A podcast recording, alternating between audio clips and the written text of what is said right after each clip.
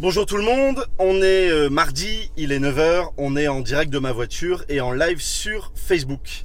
Je m'appelle Nicolas Quillier et on tourne aujourd'hui l'épisode numéro 27 de Sur la route. Euh, mon invité de ce matin, c'est Frédéric Mott. Frédéric Mott, le cofondateur euh, du groupe Cèdre Industrie et il va nous parler bah, de son chemin, de son parcours, son expérience qui est riche, notamment euh, de la création d'entreprise, de l'entrepreneuriat, mais justement qui ne passe pas que par la création, mais aussi par la reprise. Voilà, il a plus de 25 reprises à son actif, il va nous en parler. Euh, on va parler avec lui aussi du management de ces entreprises, comment on fait pour gérer euh, un groupe composé de, bah, de 25 euh, entreprises. Euh, et euh, enfin, on va parler de son engagement euh, citoyen. Voilà, en citoyen en tant qu'ancien maire d'une petite ville, Bocanligny, et, et là d'un challenge qu'il s'est lancé au niveau du MEDEF. Voilà, il va nous raconter tout ça tout de suite. On accueille tout de suite Frédéric Mott.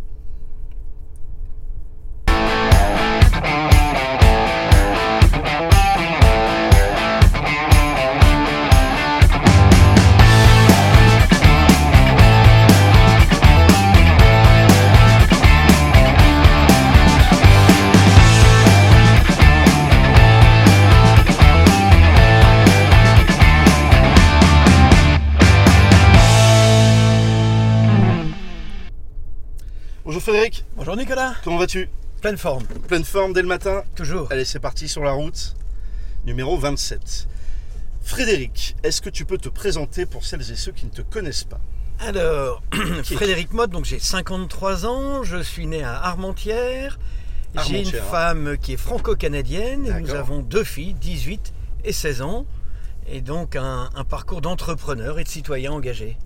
Né à Armentières, donc un pur produit du Nord. Exactement, tombé là une famille de brasseurs De brasseur. depuis 8 générations. Ah ouais, d'accord, ok. Super.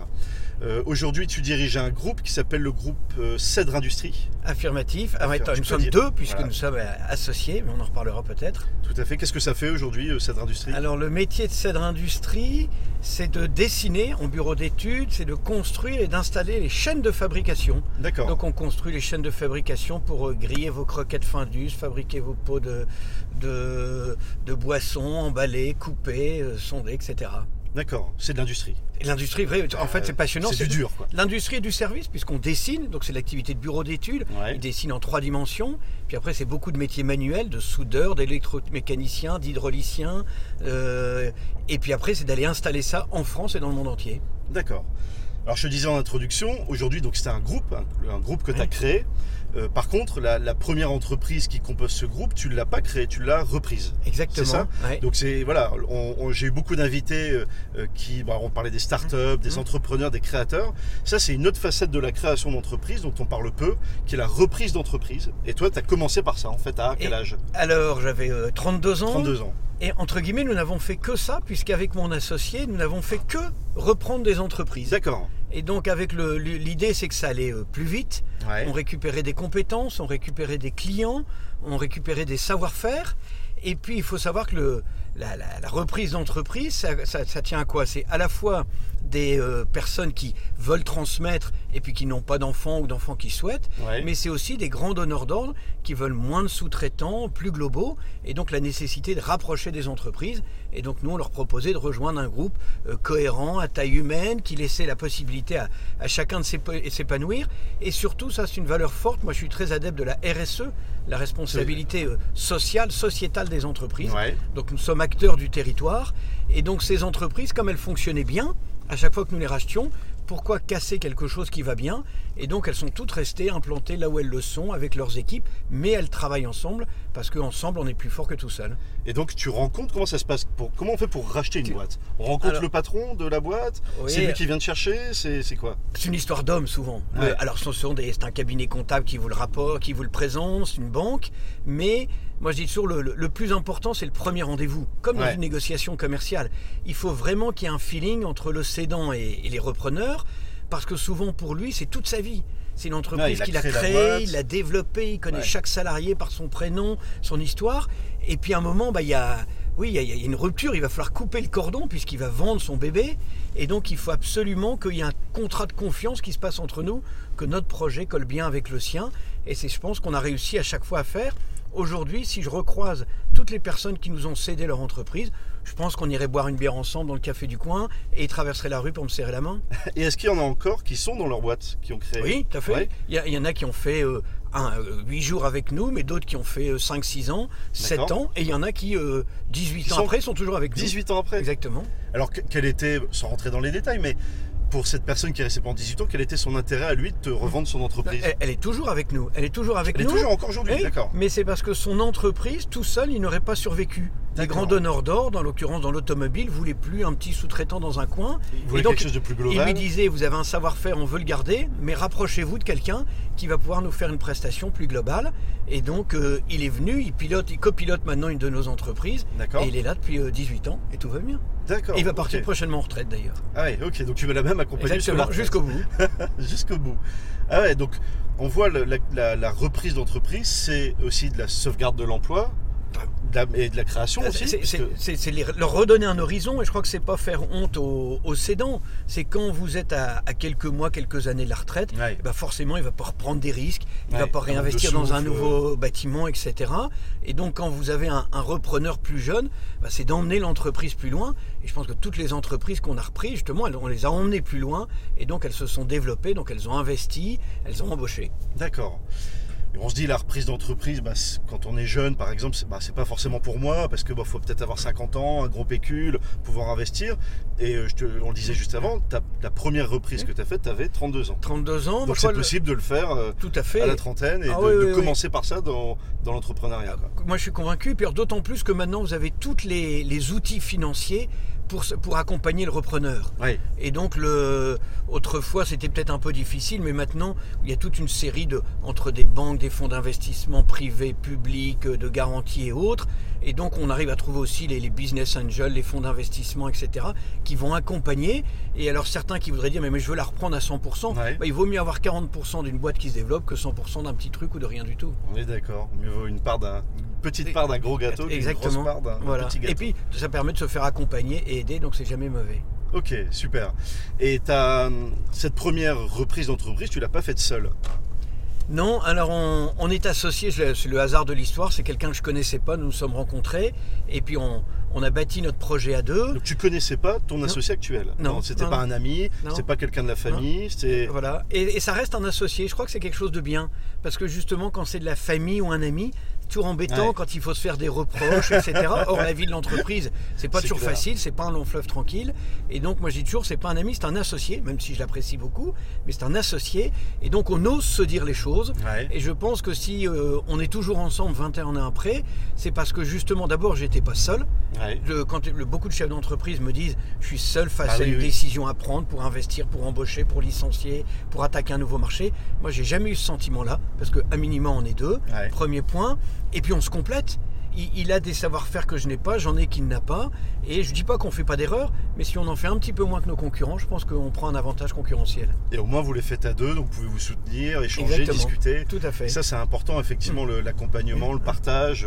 On parle souvent de la, la solitude Tu du chef ouais, ouais, d'entreprise. carrément. Toi c'est pas quelque chose que tu as connu parce Jamais. que vous étiez deux. Jamais. C'est génial. 21 ans, vous êtes à deux, associés, et euh, sans trahir le secret, vous êtes associés à 50-50. Exactement. Donc 50, quand on dit 50-50, c'est pas euh, un mot en l'air pour dire moite-moite, c'est vraiment 50%, C'est 50%.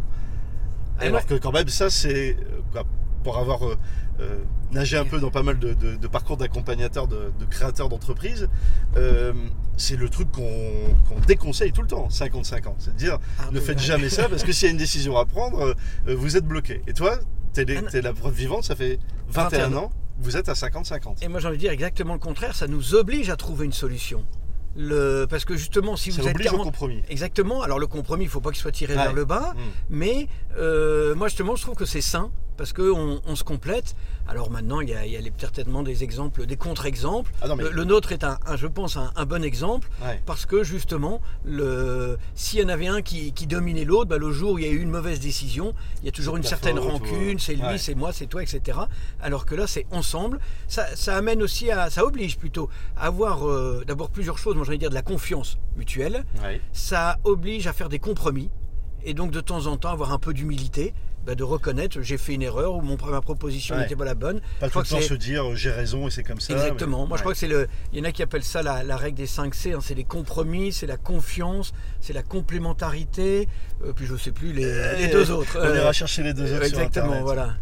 D'accord, ok. Et, et donc ça fait 21 ans que ça dure. Et, Et on a plein de projets. C'est pas fini. la- L'aventure continue. on est en train là. On a, on a quelques dossiers qu'on regarde pour sortir. Alors, historiquement, on avait démarré dans le nord, puis on est parti Ouais. autour de Paris, d'Avignon, euh, dans l'est, à l'étranger. Et puis là, on aimerait bien euh, continuer. On a des, quelques cibles dans l'ouest de la France et, et dans le sud. donc là, même après 25 euh, créations d'entreprises, euh, tu continues d'avoir des projets. Exactement, 25, surtout. excuse-moi, reprise d'entreprise, tu Le- continues d'avoir des projets. C'est d'abord c'est crucial à titre perso parce que Ouais. moi ce que j'aime bien c'est le développement. C'est Dans la tout- dynamique personnelle. Dans, tout entrepreneur il y a cette notion de développement, d'oser, de prendre Ouais, des risques et ouais. d'audace. C'est aussi important je pense pour toutes mes équipes.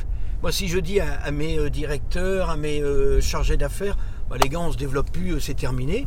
Je pense que les, les meilleurs partiront. Ouais. Et donc comment je les emmène vers des nouveaux challenges. Et puis c'est capitaliser sur nos expériences. C'est ça qui est d'amusant. C'est plus on avance, plus on a d'expérience, plus on ose prendre des... Et puis plus on a la capacité à relever des nouveaux défis. Et plus on fait des choses extraordinaires. Comment on manage, comment on manage une, un groupe composé de 25 entreprises reprises? Donc qui, Mm. on parle souvent quoi. Dans, dans les startups Mm. ou dans les nouvelles entreprises qui se créent, même plus anciennes, il y a la culture d'entreprise qui doit être forte. Donc quand on crée une boîte de zéro, on la crée, l'ADN, on le développe. Quand c'est un- un- un- une addition De- de, de 25 ou Mm. plus euh, structures, comment on fait pour manager Alors, ça bon, d'abord, on a rationalisé un petit peu, parce qu'il y en a quelques-unes qui étaient à, à quelques centaines de mètres l'une de l'autre, donc c'est 17 sites euh, avec du, du personnel. T'as Euh, 17 flux oui, différents. oui, oui. Le...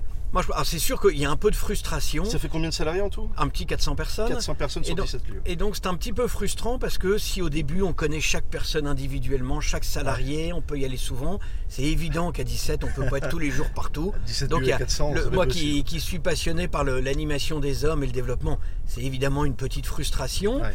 Maintenant, ça repose un peu comme tout à l'heure dans les relations avec mon associé, ça repose sur la confiance, Ouais. sur la délégation. Et donc, en l'occurrence, dans notre organisation, on a mis un manager à, la tête de chacun de ces sites euh, de- industriels. Et donc, c'est un vrai patron. Il a son coin de ciel bleu. Il pilote sa boîte. euh, elle a gardé son nom, ses équipes. Il doit afficher euh, ses objectifs, etc. D'accord, il est Et- autonome sur sa Voilà, boîte. carrément. Et alors, nous, au niveau du groupe, on va être entre guillemets plutôt en support. Et donc, on va l'aider dans les outils de gestion. Moi, je vais aller l'aider s'il le faut ponctuellement sur un rendez-vous commercial, un rendez-vous à banquier, avec un banquier, un, comité d'entreprise. Mais il est patron de sa boutique. Et donc, ça, ça, je crois que c'est un bon challenge pour chacun d'entre eux. D'accord, ils restent patron de leur boutique, Tout à fait. donc avec une autonomie, une indépendance. Tout à fait. Ce ce management, euh, tu l'as pas appris à l'école, je suppose. Quoi, de, on n'apprend pas à l'école de à gérer euh, Oh, 400 personnes. euh. Non, mais ça se fait. Alors c'est le, le fruit de toute une série d'expériences, puis on apprend tous les jours. Moi je Ah le dis oui. ouvertement, le, que ce soit par mes engagements hors professionnel et par mon boulot, ce qui va bien dans une entreprise, on le rapporte dans une autre. Quand je euh, euh, moi je pousse tous les, les chefs d'entreprise à être dans des, des clubs de chefs d'entreprise, idéalement évidemment d'adhérer au MEDEF, pour se faire du réseau, pour rencontrer, Ouais. pour partager les expériences. Moi je suis convaincu que si j'apporte par mon expérience et mon temps quelque chose aux gens du MEDEF, ils m'apportent aussi beaucoup. Parce que justement, c'est autant d'expérience que après je vais diffuser dans mes entreprises.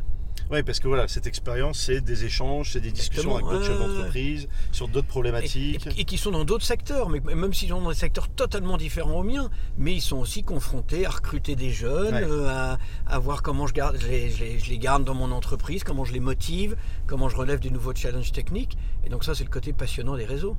Alors parlons réseau justement et engagement citoyen de- sur la- notre dernier thème. Euh, en préparant l'émission, je ne savais pas. Euh, on, on connaît, alors ceux qui te connaissent vont découvrir bon, ton engagement euh, entrepreneurial au MEDEF, donc au MEDEF local, puisque tu es Oui. président du MEDEF Lille Hauts-de-France. Exactement. Mais tu as, as été aussi maire. Tout à fait. Maire d'une petite ville, je dis petite, c'est pas péjoratif, mais moins de 1000 habitants, Beaucanligny, Ouais, exactement. pendant 19 ans. 19 ans. Mais c'est fou, 19 ans, c'est trois mandats. C'est le plus beau des mandats. C'est le plus beau des mandats parce que c'est un- vraiment un, mandat de proximité. Ah bah oui, Et donc on est au de service 1000 des gens. habitants, euh, Je, je les connaissais une tous. grande famille quoi. Je les connaissais tous, je connaissais chaque maison, je connaissais chaque parcelle de terrain. C'est passionnant aussi parce que euh, notre job, oui, c'est d'aménager la commune, c'est d'assurer un certain nombre de missions, mais je dis souvent, je prends souvent l'image, c'est de, de tricoter du lien social. Ah oui, à 1000 Et, personnes. et- et ça, c'est vraiment extraordinaire. Moi, je- un- une des plus belles satisfactions que j'ai eues, c'est quand j'ai volontairement, parce que j'ai volontairement arrêté au bout de trois mandats, j'avais été saluer le capitaine de gendarmerie et qui m'a dit Je savais que vous étiez un bon maire parce que j'avais quasiment jamais de plainte de voisinage qui arrivait en gendarmerie. Vous aviez aplani tout ça à votre niveau, au niveau de la commune. Donc je savais que vous faisiez bien votre boulot. C'est l'indicateur de, de paisibilité. Un- un pa- un parmi d'autres, un, parmi d'autres. Pourquoi on décide d'être maire? Pour- Pourquoi, pourquoi tu décides à un moment de dire je vais m'engager dans ma ville puisque c'est là où tu habitais Parce que exactement, c'est mieux. ouais, C'est ouais, mieux. Non, mais bon, c'est pas évident pour c'est tout le monde, hein. Le- C'est là où tu habitais, tu t'engages. Parce que Pourquoi? je- Pour, l'argent? D'abord pas pour l'argent. La- la- Alors moi j'ai même envie de dire, ça provoquera peut-être quelques réactions, mais les, les maires ils sont vraiment pas payés cher, hein, je peux vous dire, pour le boulot qu'ils C'est font. payé combien un maire? Le maire de Boconligny, c'est payé, Ah, combien? À alors mes deux premiers mandats, volontairement, je suis un peu cinglé, mais j'avais réduit mon indemnité, je touchais 300 euros par mois, parce que je voulais pas ponctionner la commune, puis j'estimais que j'avais un boulot par ailleurs. 300 euros par 300 mois. euros par an, mais je pouvais en gagner un peu plus, je pense. Après le dernier mandat, j'ai pris toute mon indemnité, qui est Ouais. définie par la loi, hein, donc c'est pas euh, Mmh. en fonction du beau C'est vouloir. public. hein. Voilà, parce que je voulais pas que mon, mon ou ma successeur, et en l'occurrence c'est une successeur, puisse être pénalisée, qu'on la critique parce qu'elle augmente son indemnité. Ouais. Et donc j'avais pris toute mon indemnité, puis à la fin j'ai fait un beau cadeau à la mairie en rachetant plein d'archives, donc avec mon indemnité. Je faisais pas ça pour l'argent. Ce qui me motive, moi, c'est d'aimer mon territoire, et donc j'avais envie de le, le développer, de le préserver. Et puis c'est ce que je disais tout à l'heure, c'est ce lien social. Il y avait des gens fabuleux. Moi j'ai des souvenirs de, de participation à, des manifestations, à des repas des anciens, à des commémorations, à des cérémonies. Le, chacun dans sa diversité, que ce soit un agriculteur, un, un retraité, un président d'association, des jeunes qui lancent une troupe de théâtre, des, un commerçant, ce sont autant de parcours, ce sont autant de, de femmes et d'hommes qui ont envie de partager, qui ont des histoires extraordinaires. Et donc ça, ça m'amuse. Ouais, et puis t'es obli- bah, obligé, c'est obligé que ça t'amuse. Et puis il y a intérêt parce que, c'est matin, midi, Ah bah soir, oui, week-end compris. C'est fou ça. Euh, mais c'est pour ça que c'est plus sain aussi. Pour- volontairement, quand je dis que j'ai arrêté au bout de trois mandats, j'ai écrit à mes habitants en disant je vais en faire un troisième et je vais arrêter parce qu'il faut renouveler. Et le- moi je suis ravi, là j'ai mon adjointe qui m'a succédé et elle a des nouvelles idées, elle a un dynamisme que je n'avais peut-être plus. Donc je trouve que c'est le, dans un mouvement démocratique, c'est tout à fait sain. Bon, c'est un engagement euh, effectivement impressionnant qui demande des sacrifices. Oui. Et, euh, et donc là, tu décides euh, aujourd'hui de, de te lancer dans un nouvel engagement euh, qui est tout aussi fou et qui va demander encore plus de sacrifices, qui est bah, de passer un niveau au niveau du, du MEDEF, et on, en, on va en parler peu plus précisément sur ce qu'est le MEDEF. Tu vas nous en dire deux mots d'ailleurs, euh, pour euh, l'image qu'on en a. Et donc là, tu es en niveau local, l'île Hauts-de-France, et tu veux euh, te, tu te présentes à la présidence nationale. Exactement. Donc pour succéder à un personnage bien connu qui est Pierre Gattaz, euh, bon, qui est aimé, détesté, hein, c'est très compliqué d'être à la tête d'une structure pas comme simple. C'est pas simple. Mon, mon- challenge sera justement de faire aimer l'entreprise. C'est pas l'homme en tant que tel, mais c'est de faire aimer l'entreprise. Alors le, le MEDEF, c'est le, Pourquoi tu te Vas-y, c'est quoi le MEDEF et pourquoi tu te lances là-dedans Alors le MEDEF, c'est le premier mouvement euh, syndical patronal de France, donc, et qui a l'avantage, je suis convaincu, c'est un vrai avantage, c'est de représenter, oui, les grandes entreprises, mais il est trop souvent catalogué comme ça, Ah oui. mais il représente les moyennes, les petites, à 90-95%, nos adhérents, ce sont des TPE, Ouais. PME, qui veulent faire du réseau, qui veulent euh, développer leur business, qui veulent être accompagnés, et le, je suis convaincu, moi, que le qui peut créer de l'emploi et de la richesse, qui permet ensuite de faire de la solidarité, c'est l'entreprise. Et donc on a un mouvement actuellement, moi qui me semble très positif, de mettre en avant l'entreprise. Et donc moi, un de mes mandats, ce sera un de mes objectifs, ce sera justement de, de mieux faire aimer l'entreprise, de mieux faire aimer l'entrepreneur, pour qu'on ait euh, plus d'entrepreneurs demain, qu'on ait des entreprises qui grandissent. On a des trop de TPE, c'est très bien de démarrer TPE, mais c'est comment on les fait grandir pour qu'elles puissent innover, exporter. La, la- la compétition est dure aujourd'hui avec la, avec la mondialisation, avec la révolution des technologies, avec les exigences du consommateur. C'est lui qui nous bouscule, qui nous titille tous les jours. Eh bien, le job du MEDEF, c'est aussi d'aller aider et accompagner ces, ces entrepreneurs. Et donc, je voudrais euh, porter justement le, toutes les expériences que j'ai pu acquérir dans les territoires, toutes ces rencontres que j'ai eues avec des chefs d'entreprise, de petites entreprises, de moyennes et de grandes, pour aller porter ça au niveau national avec la- l'ambition que j'ai de succéder à Pierre Gattaz en juillet prochain. Et donc ça, c'est un- ça va être un boulot à temps plein. Pas temps plein, mais presque. Ça dépend en fonction. C'est comme tout, le mandat de maire, on peut très bien y aller qu'une journée par euh, une heure par jour. et Ouais. on peut y passer sa journée.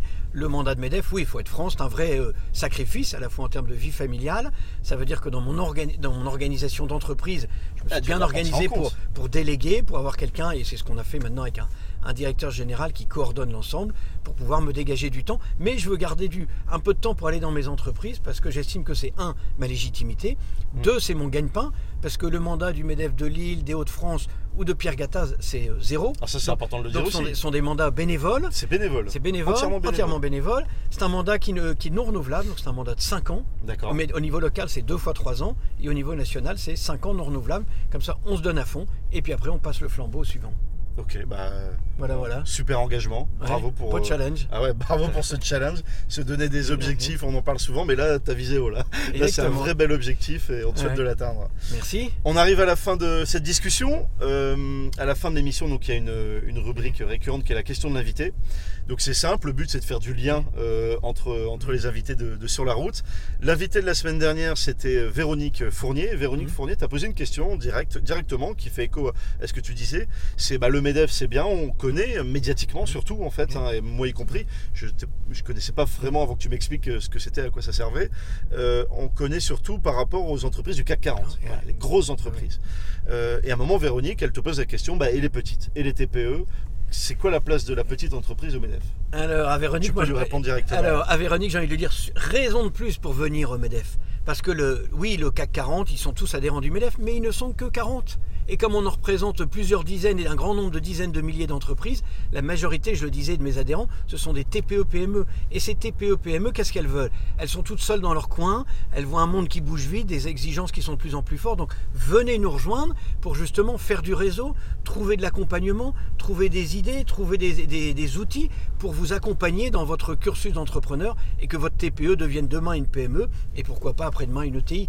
Donc, euh, raison de plus pour venir au MEDEF. Voilà, c'est donc le- la petite entreprise est importante. Et elle a toute sa place, et vous verrez, elle, elle y a toute sa place. Et on a beaucoup d'actions qui sont justement à destination de ces patrons de TPE pour les aider à se former, pour les aider à rencontrer, à mieux analyser leur environnement. Bon, ça vaut le coup au moins d'aller voir ce qui se passe. Exactement. Voilà.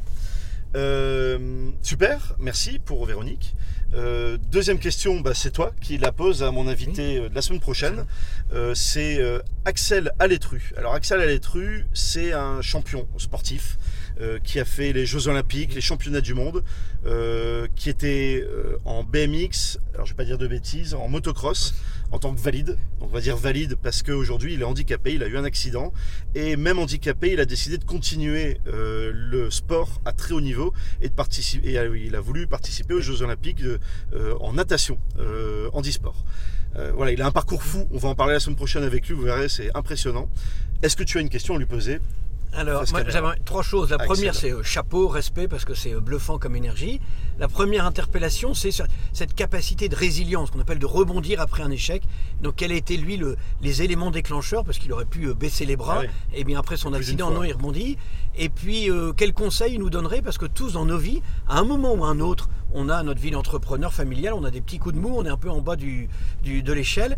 Et qu'est-ce qu'il nous donnerait comme conseil pour justement rebondir? Super, Voilà. parfait. Et ben il répondra donc à tout ça la semaine prochaine.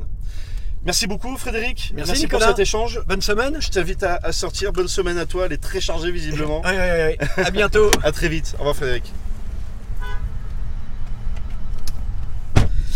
Voilà, c'était le parcours et l'expérience de Frédéric euh, Mott. Euh, J'espère que ça vous a intéressé. Donc un, un- un parcours différent encore hein, des, des autres entrepreneurs euh, qui ont pu se succéder dans l'émission.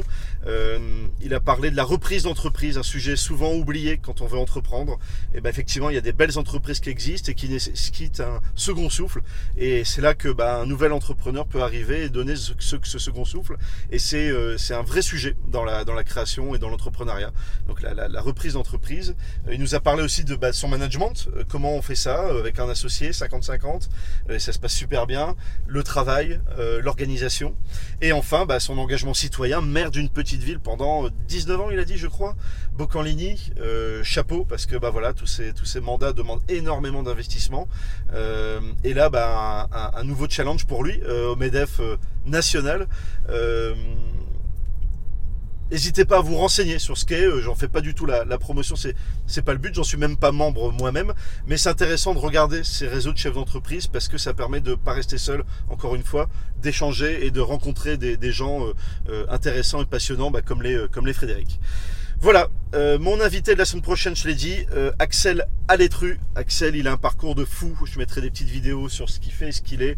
un sportif de très haut niveau, championnat du monde, Jeux olympiques, en BMX, motocross et maintenant natation en, catégorie, là la natation malheureusement pour lui handisport, mais pas malheureusement en fait puisqu'il a réussi à rebondir de manière phénoménale. Il va nous raconter tout ça dans, une semaine, euh, mardi prochain euh, à 9h, comme tous les mardis à 9h, dans ma voiture, en live sur Facebook, c'est sur la route.